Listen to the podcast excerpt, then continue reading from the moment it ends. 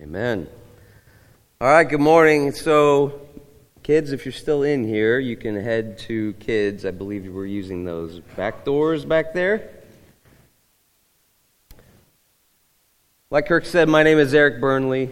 Um, I have uh, served here at Genesis with the band and with the elders for a number of years now, and today I have the honor and privilege of speaking with you about God's love, the gift of love. So, to get us started, I thought it might be a little fun to have a kind of a guessing game on what some people have said about love throughout the ages. Love is one of those things that everybody kind of has a take on, and I've seen some pretty amazing quotes. So, we're going to put up a quote on screen, and then if you know who, who said it, go ahead and shout it out. All right, all you need is love. The Beatles, great. Yes, I, get, I started off with an easy one. How about this one? Love is a serious mental disease. As, who's that? Kanye. Good guess. Plato. We loved with a love that was more than love. I don't even think I get that one. Any guesses? That was Edgar Allan Poe. Uh, the next one the man of knowledge must be able not only to love his enemies, but also to hate his friends. That one might make sense once you realize that it was Friedrich Nietzsche who said that.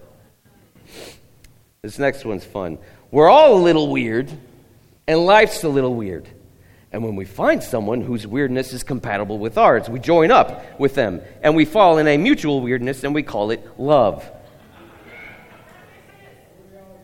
Yes, Dr. Seuss.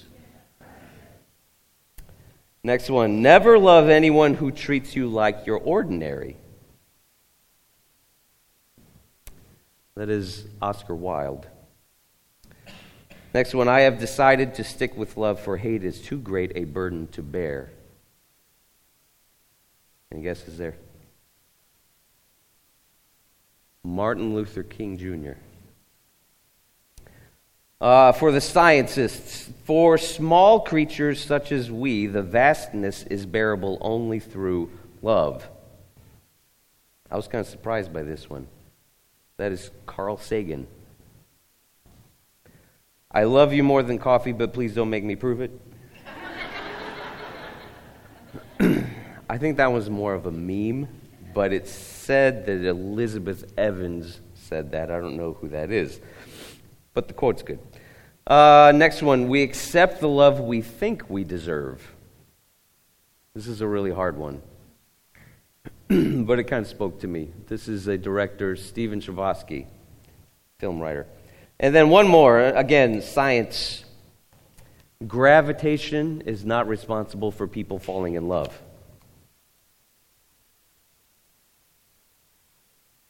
Any guesses? That is Einstein. Somebody said it? Okay. So these are all really just kind of meant to have a little fun to with how diverse our human interpretations of love can get.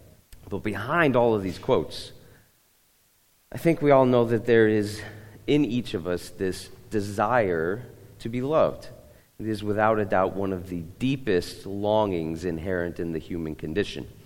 And the evidence of this goes beyond just these quotes, right?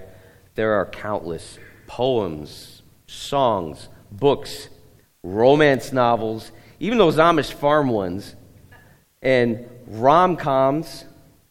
The Hallmark Channel Christmas movie empire is built on this longing. There are millions of voices trying to speak into this. And I can think of one very iconic example that I feel is pretty timely for us, and that is the 1965 classic, A Charlie Brown Christmas.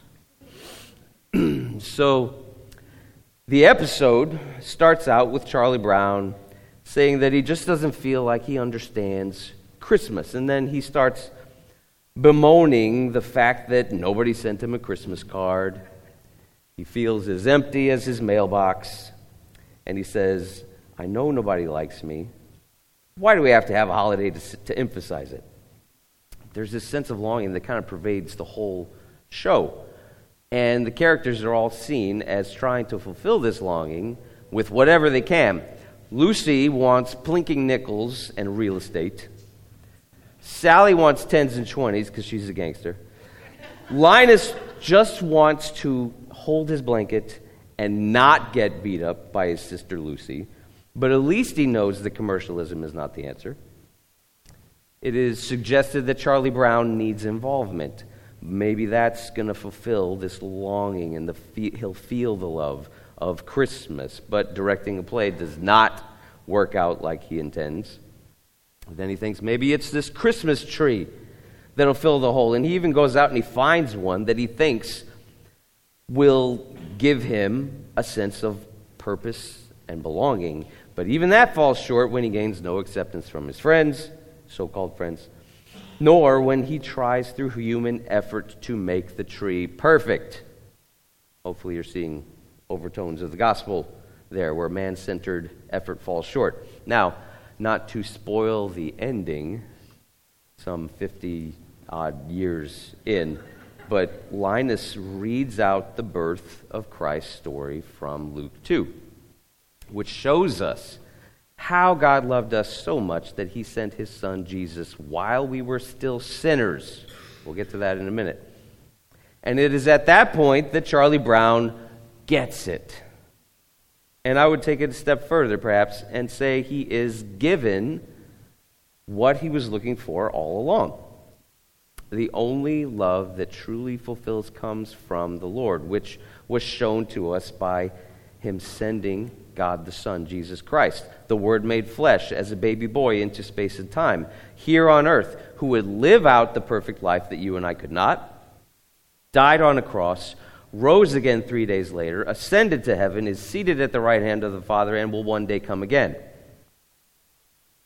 Okay, maybe Charlie Brown didn't get all of that, but I like to think he got the love part because he subsequently takes this tree, makes like a tree, and gets out of there. And his friends, also seemingly affected by the story of Christ's birth, actually show themselves to have compassion.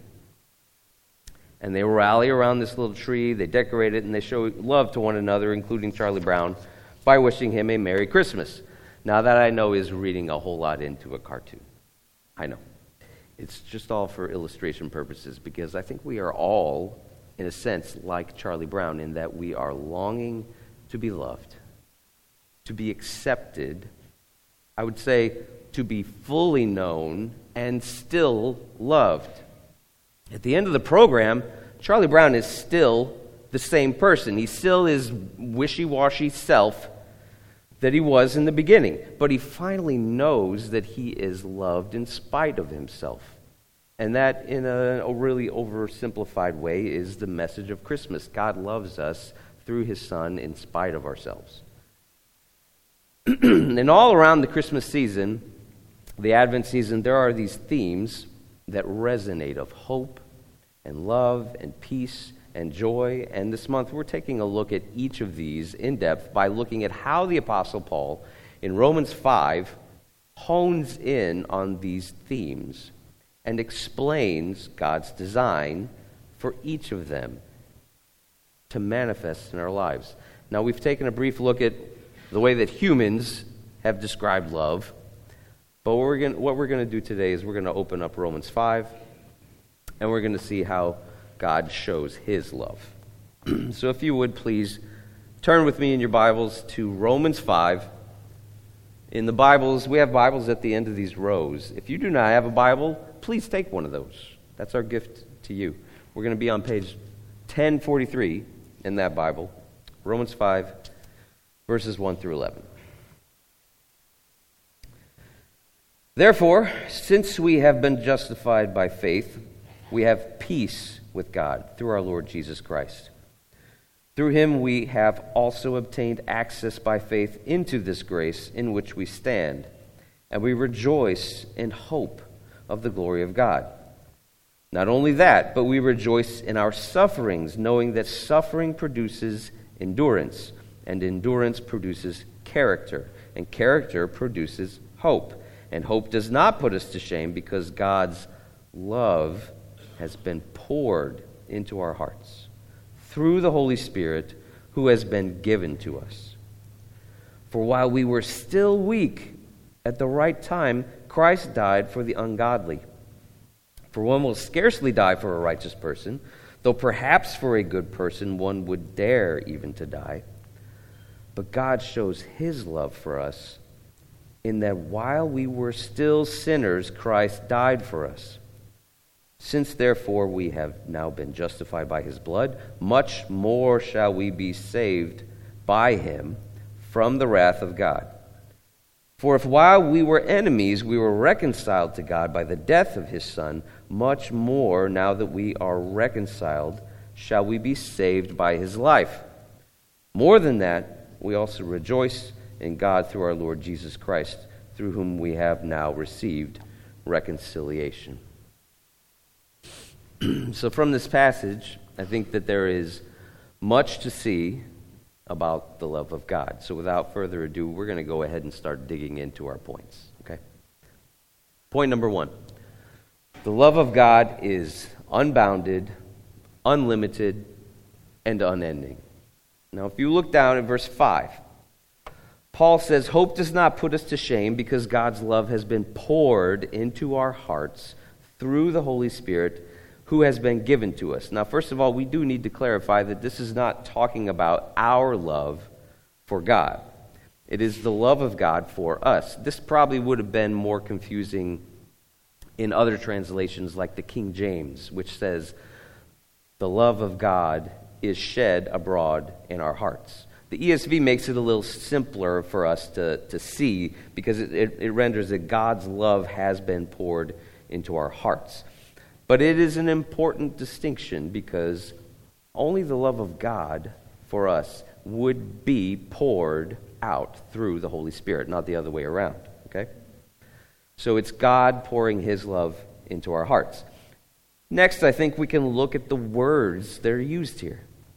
God's love has been poured into our hearts. In Scripture, we often see the Holy Spirit associated with images of water, like in Ezekiel 36. Water symbolizes the receiving of the Holy Spirit.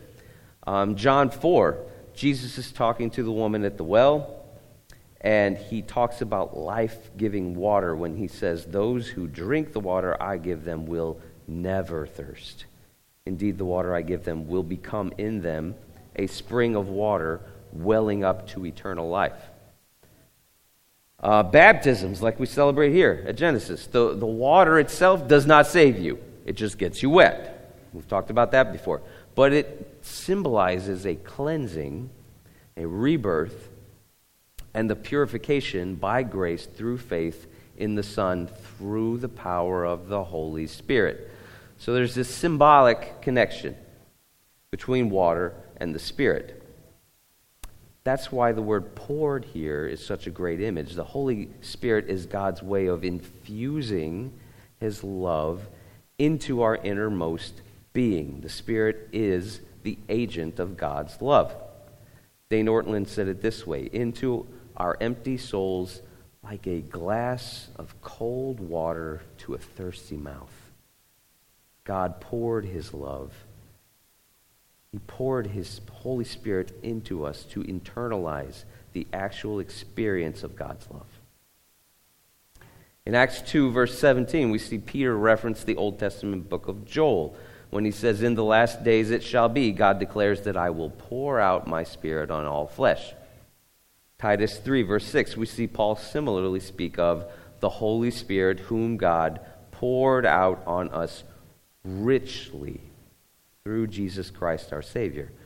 Richly is such a great word there.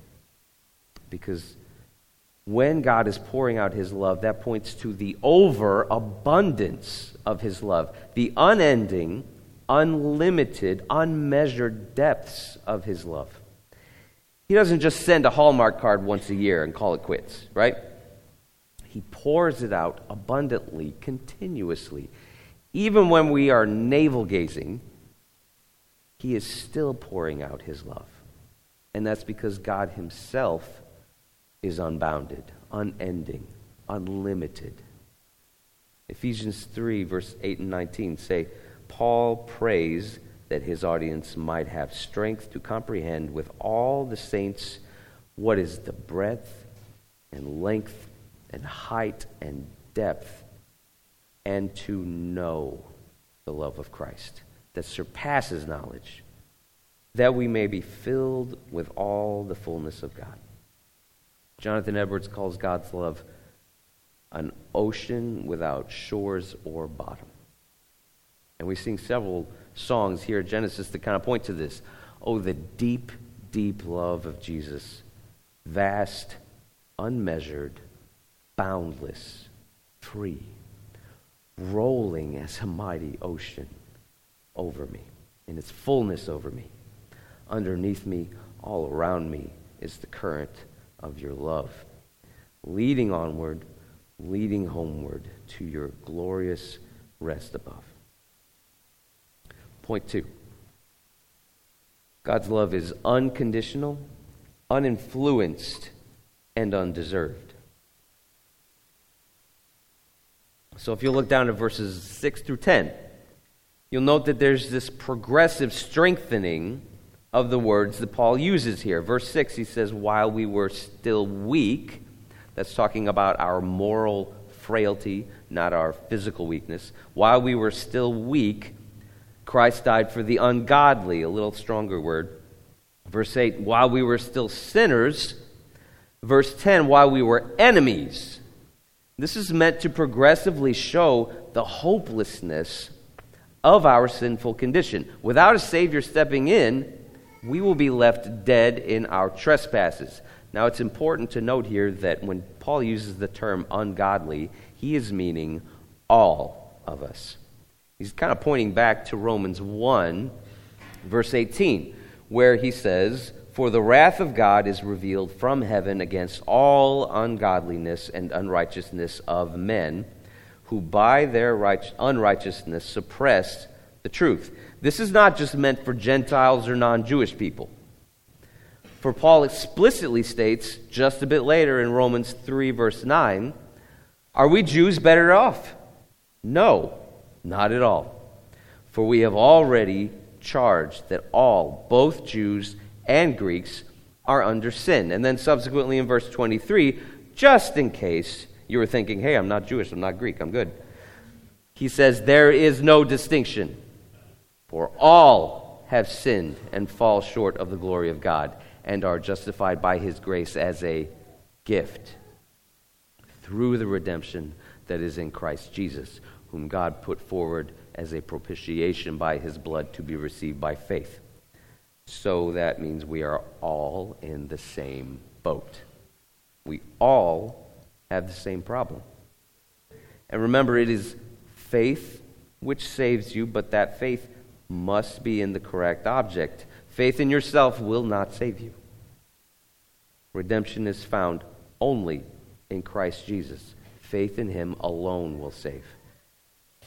Now, this is important because if we do not see that we have a problem, if we do not see ourselves as part of the ungodly, we don't acknowledge that we are part that we have a problem. And if you don't have a problem, you don't need a savior. Which flies right in the face of John 3:16. Right?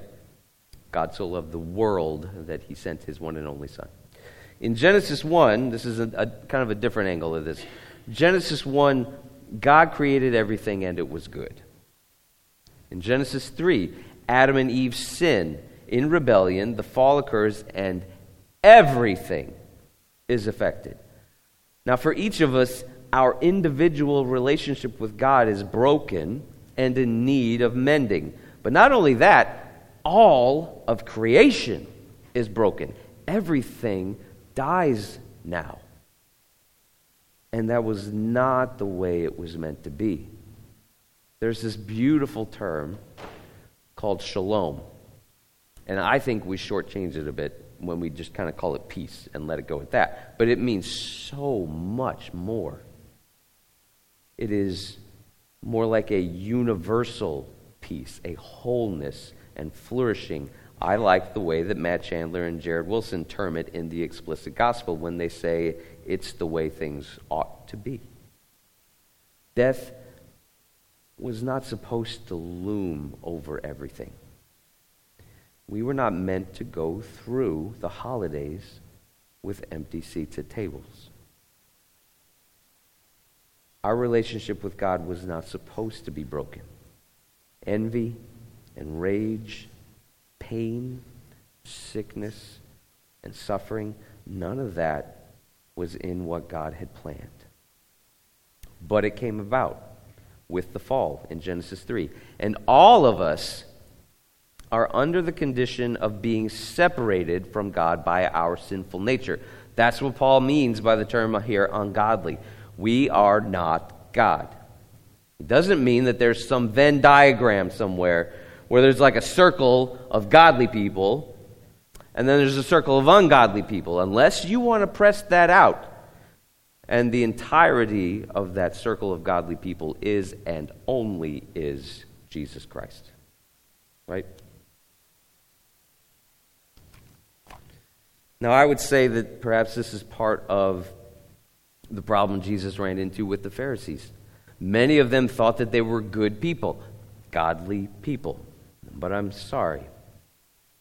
If you have ever been a living, breathing person who is not Jesus Christ, you are who Paul is considering here as ungodly.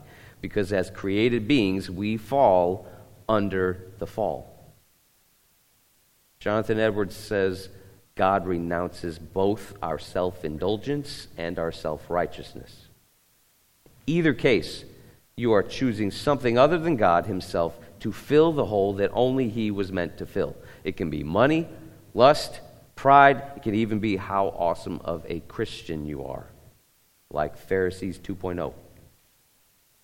No matter the case, because of our sin, we have a broken relationship with God, and there is absolutely no way we can reconcile that relationship in our own strength. That is why we need the reconciler who died on the cross to reconcile us. But what that means then is we have nothing to bring before our God that would make him love us. We only bring sin. And that's not going to cut it, is it? With a holy God who is just.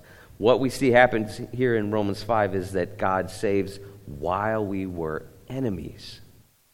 There is nothing lovely in us drawing him to love us. Leon Morris says, He loves because of what he is, not because of what we are. There is nothing in sinners to call forth the love of God. But he does love us, as the cross plainly shows. It's important to kind of conflate these two notions together in our heads Christ dying on the cross and God's love. They are at one in purpose. So, this is all showing that God, how God's love is undeserved. We did nothing to deserve it. There is nothing good we do that causes him to love us. The term uninfluenced comes directly from A.W. Pink's work, The Attributes of God. He says, The love of God is uninfluenced. And by this we mean there was nothing whatever in the objects of his love to call it into exercise, nothing in the creature to attract or prompt it. The love of God is free spontaneous, uncaused. What was there in me to attract the heart of God? Absolutely nothing. But, to the contrary, there was everything to repel him, everything calculated to make him loathe me. Sinful, depraved, a mass of corruption with no good thing in me. Kind of feel like beating myself up after that. But don't feel like that if you think about the life of Jesus, it all makes sense, doesn't it? Jesus was always spending time with the people that you least expect. He loved exactly the people who mainstream Jewish society would have deemed as unlovely. Remember in Mark 2, verse 17, he said, Those who are well have no need of a physician, but those who are sick. I came not to call the righteous but sinners. those who acknowledge themselves as ungodly. There's a great hymn by Frederick Lehman called The Love of God. It says, The love of God is greater far than tongue or pen can ever tell. It goes beyond the highest star and reaches to the lowest hell. The wandering child is reconciled by God's beloved Son, the aching soul again made whole, and priceless pardon won. And it goes on, could we with ink the ocean fill, and were the skies of parchment made? Where every stalk on earth a quill and every, everyone a scribe by trade. To write the love of God above would drain the ocean dry, nor could the scroll contain the whole that stretched from sky to sky. Point three God's love is unfathomable, unprecedented, and unmatched. If you would look at verse 7 and 8. it says, For one will scarcely die for a righteous person, though perhaps for a good person one would dare even to die. But God shows his love for us in that while we were still sinners, Christ died for us.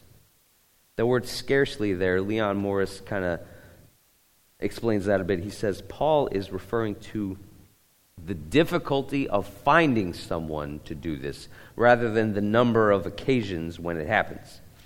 So, by scarcely, he means it, it would be really hard to find someone willing to die for a righteous person or a good person for that matter. And by dare, he means it would take courage in order to do so. James Dunn says the effect of verse 7 is to remind the Roman audience of how unusual self sacrifice is, even when the beneficiary is an attractive person. The point is simply underscored by re emphasizing that God's love is not determined by such considerations. As the love of God is given unconditionally, uninfluenced by anything in us, his love stands as completely other than any human version of love. It is perhaps conceivable that someone might die for a good person, but it is unfathomable that anyone would die for an enemy. That's why we can say God's love is unprecedented. Now, the word that Paul uses for love here in the Greek is the word agape. And while it was used, it was used in earlier ancient Greek literature, its use there really did not match up with how it was used in the New Testament, where agape was intended to describe the love of God. And that, of course, is because the love of God does not conform to the understanding of love that was before that, which was rooted in the love of men. Agape is a love that is unconditional, sacrificial, self giving. It is a love based on choice, not emotion or impulse, and it is meant for the good of another. And we could spend literally all day here just talking about the word agape. I only wanted to point out how even the use of the word agape was unprecedented at that time. And that should remind us since all of creation is affected by the fall, even the way we love as human beings is not the way it was meant to be, right? And we provide evidence of that on a daily basis in how we treat our fellow human beings. But again, God's love is unprecedented, it is entirely unmatched, it is unlike any other love in existence. John Stott says In order to grasp verse 8, we need to remember that the essence of love, loving, is giving. God so loved the world that he gave his one and only Son. The Son of God loved me and gave himself for me. Moreover, the degree of love is measured partly by the costliness of the gift to the giver and partly by the worthiness or the unworthiness of the beneficiary. The more the gift costs the giver and the less the recipient deserves it, the greater the love is seen to be. Measured by these standards, God's love in Christ is absolutely unique. For in sending his Son to die for sinners, he was giving everything, his very self, to those who deserved nothing from him except judgment. Now, at Christmas, we celebrate the birth of our Savior Jesus Christ. God, in His love, sent His one and only Son into space and time here on earth to live as a human, fully God and fully man. He learned to walk, and yet He designed walking. He learned to talk, and yet He spoke everything into being. It is unfathomable that he would humble himself to become a physical human baby, and yet he humbled himself further to the point of death on a cross because he chose to love you before you were. Dane Ortlund, in his great book, Gentle and Lowly, also says this Perhaps as believers today, we know God loves us. We really believe that. But if we were to more closely examine how we actually relate to the Father moment by moment, which reveals our actual theology, whatever we say we believe on paper, many of us tend to believe it is a love infected with disappointment. He loves us, but it is a flustered love. We see him looking down on us with paternal affection, but slightly raised eyebrows in saying, How are they still falling short so much after all I've done for them? That's what we picture him wondering. We are now sinning against light, as the Puritans would say. We know the truth, and our hearts have been fundamentally transformed, and still we fall. And the shoulders of our soul remain drooped in God's presence. Once again, it is just a result of projecting our own capacities to love onto God. We do not know his truest heart, and that is why Romans 6 Romans 5, 6 through 11 is in the Bible. Amen.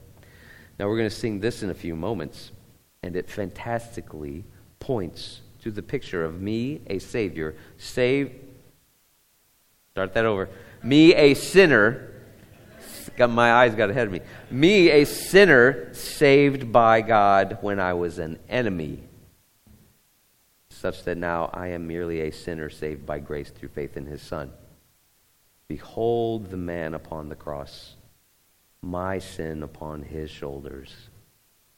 Ashamed, I hear my mocking voice call out among the scoffers, enemies. It was my sin that held him there until it was accomplished. And his dying breath has brought me life. But I know that it is finished. Point four God's love is unfailing, unceasing, and unstoppable. That kind of sounds like the Jesus Storybook Bible definition by Sally Lloyd Jones. She says God's love is a never stopping, never giving up, always and forever love. This, I would think, is perhaps pointing to the Hebrew word for the love of God. This used in the Old Testament, chesed. It is often translated as steadfast love, mercy, loving kindness. And to flesh that out a bit more, I love the lyric to a song by the band Ghost Ship, and it describes chesed back to the Lord like this it says, Your loving kindness, your long suffering, and your faithfulness in your love for me. Unconditional, steadfast, loyal, true. You are faithful in your love for me. Jared Wilson said the chesed of God is why we have the agape of the cross. I guess you could say they're the same but different. They're not technically the same, right? But they all roll up to describing the love of God. So, where do we see this unstoppable, unfailing loving kindness in Romans 5? Let's look at verses 9 and 10. It says, Since therefore we have now been justified by his blood, much more shall we be saved by him from the wrath of God. For if while we were enemies we were reconciled by to God by the death of his Son, much more, now that we are reconciled, shall we be saved by his life. What we have here in verses 9 and 10 are what's called a fortiori arguments. Now, a fortiori, I had no idea what this was, by the way. A fortiori in Latin literally means from the stronger. I'm probably even saying it wrong. The term is used when drawing a conclusion that's even more obvious or convincing than the one that you just had drawn. Basically, saying, if this is true, how much more must that be true? You can see the words much more in the translation in both verses, right? This was totally new to me. Maybe if you're a, like an attorney or a Latin scholar, you already knew this, but I'm a math guy that never took Latin. So, yeah. Anyway, for example, you could say uh, like this a teenager, if a teenager refuses to get out of bed at 6 a.m., on a weekday when there's a bus that's going to be there at 6:30 how much more difficult will it be to get a teenager out of bed at 6 a.m when it's a saturday and they don't have to be anywhere and they stayed up the night before watching christmas movies and eating cookies until 3 a.m i'm not a teenager but sometimes my lifestyle can mirror that one So, what Paul is saying here in each of these verses is an a fortiori argument. Verse 9 Since God has justified the believer, obviously he will complete the act of saving that believer from the wrath of God. If God saved us while we were still sinners, like verse 6 says, we are then reconciled, and that means we are no longer enemies, but friends.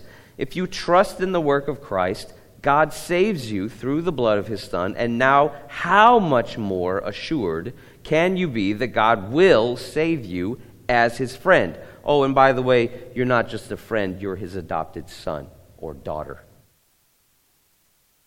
Leon Morris says, if Christ has done the great work of justifying sinners, dying for God's enemies, he will certainly perform the comparatively simple task of keeping those who are now God's friends. Dane Ortlund again from Gentle and Lowly. The logic of Romans 5 is through his Son, he drew near to us when we hated him. Will he remain distant now that we hope we can please him? He, e- he eagerly suffered for us when we were failing as orphans. Will he cross his arms now over our failures, now that we're his adopted children? No, of course not. Anybody awake up there? I appreciate J.I. Packer's treatment of the text in 1 John 4 that points to the notion that God is love. When he says it's not an abstract definition which stands alone, but a summing up from the believer's standpoint of what the whole revelation set forth in Scripture tells us about its author. The statement presupposes all the rest of the biblical witness to God. The God John is talking about in 1 John 4 the God who is love, he's talking about the same God who made the world, who judged it by the flood, who made and kept all the promises we talked about last week. Do you see the sovereign beauty of our Lord here? Because in his love, it is God who created everything that is, including you. It is also God whose holiness, justice, and wrath must be satisfied. It is also God whose goodness, grace, mercy, and love are on display when he gave God the Son, the baby in the manger, as the promised Messiah. It is God the Son who lived the singularly perfect life, died on the cross, rose in victory to save you from your sins. It is God the Spirit who brings people to faith. It is God the Son who, once you believe, intercedes for you before God the Father. It is God at every step of the way, from beginning to end.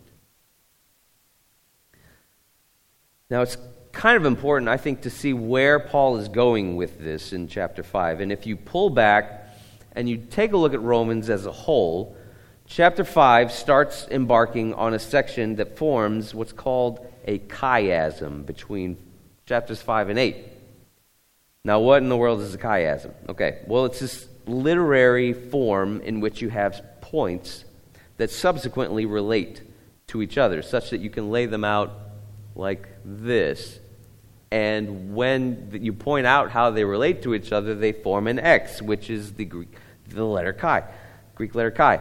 So, at a bird's view, bird's eye view, all of Romans 5 8 forms this chiasm. Romans 5 1 through 11 talks about our assurance of future glory. Romans 8, verses 18 through 39, also talks about our assurance of future glory.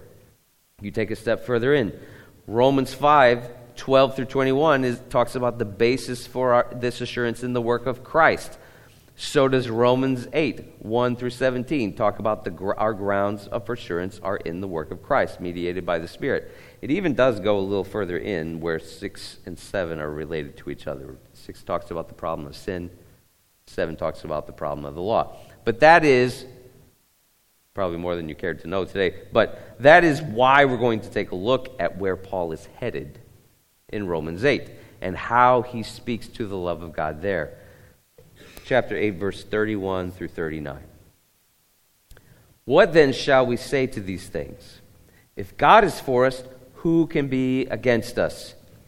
He who did not spare his own son, but gave him up for us all, how will he not also with him graciously give us all things?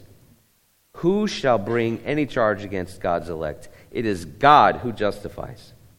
Who is to condemn? Christ Jesus is the one who died. More than that, who was raised, who is at the right hand of God, who indeed is interceding for us. Who shall separate us from the love of Christ? Shall tribulation or distress or persecution or famine or nakedness or danger or sword? As it is written, For your sake we are being killed all the day long. We are regarded as sheep to be slaughtered. No in all these things, we are more than conquerors through him who loved us. For I am sure that neither death, nor life, nor angels, nor rulers, nor things present, nor things to come, nor powers, nor height, nor depth, nor anything else in all creation will be able to separate us from the love of God in Christ Jesus our Lord. Amen? And that means I can finally rest from all my striving. For in his unstoppable love, he has known me completely, saved me when I was an enemy, brought me peace because he will carry it through fruition. There is a song by CityAlight called Known in Love, which we don't sing here yet. but it says, if you have seen my weakest moments and still you love me even then, I need no greater confirmation that God, your goodness, has no end. I come to Jesus, lay down my weakness. No need for hiding here in his light. This truth I treasure, my peace forever is being known and loved by Him. So, what does that mean for us going forward? Well, first of all, if you have never contemplated that God loves you, let's start there. My hope this morning is that you have seen that there is a God who loves like no parent, no friend, no lover ever could. And in his love, he has given you the gift of his son because he knows the longing in your heart. He put it there. And he knows that he is the only one who can fulfill that longing in your heart. So if you feel a, a tugging at your heart today, that you haven't felt before? so, I remember the day God saved me. I was at a church service like this. And our pastor at the time was dying of cancer. I had heard him preach the gospel many times over the previous months. But it was at this particular moment, which ha- eventually happened to be the day that that pastor ultimately passed away, through the ministry of a pastor serving that day, I was overwhelmed by the sense of this love that we've been talking about. The Holy Spirit chose that moment to make God's love real to me. I don't recall what passage we were studying. I don't remember any particular illustration. I just know that God chose that moment.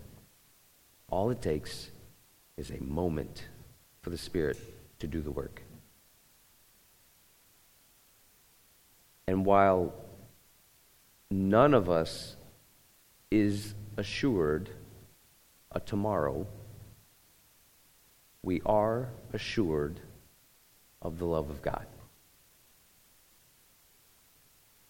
If that moment happens today, please don't leave here without speaking to someone, okay? We're going to have members of our church family over here after service who will be eager to pray with you. But if this is all new to you, that is your one and only application today to look at the love of God. For those who have believed, I hope that you have been refreshed and reminded today of God's love for you proven on the cross. And from there, he has called us to abide in his love, to abide in him. 1 John 4:16 says, "God is love, and whoever abides in love abides in God, and God abides in him." Receive the love poured out into you by the Holy Spirit, see the goodness of our Lord, and be changed by it. That's the call. Because not only is the love of God foundational in the gospel and how it saves, how, how God saves and pours his love into us, but it's also an outpouring from us. Galatians 5 22 and 23 says the fruit of the Spirit is love joy, peace, patience, kindness, goodness, faithfulness, gentleness, self control. Love's mentioned first there. The love of God poured into us is meant to change us, and in being affected by His love, we ourselves pour out love. I think Galatians 5 is driven by Galatians 2. Galatians 2, verse 20 says, I have been crucified with Christ. It is no longer I who live, but Christ who lives in me. And the life I now live in the flesh, I live by faith in the Son of God who loved me and gave himself for me as a gift. Remember, this is not called the fruit of your striving. You don't, meaning you don't pull yourselves up by your bootstraps and you grit your teeth and you show love and peace. It doesn't work that way, does it? It's called the fruit of the Spirit. Leon calls this a creative act. Leon Morris calls it a creative act, meaning that the love of God being poured into us through the Holy Spirit creates love for others. That's why Jesus said in Matthew 22 we are to love the Lord your God with all your heart, mind, soul, and strength, and love your neighbor as yourself. Now, we get a chance to do this together as a church during Advent, leading up to the culmination next Saturday with uh, the culmination of a whole lot of work by a lot of people at the Gift of Love Christmas store. The gift of love, right? It's there for a purpose. That's a chance for us to take the love of God that has been poured into our hearts and in turn pour it out, love into families who are in need, so that they might know the love of God in Christ Jesus. It is a great privilege to get to do this. And I just ask if you to maybe come join us here next uh, Saturday, Blevins. Saturday morning. What are you doing Saturday morning? You're going to be here, right? It is a great time, and we might actually even find something for you to do to help. Now, in closing, If you want a really humbling exercise, look no further than Francis Chan's Crazy Love.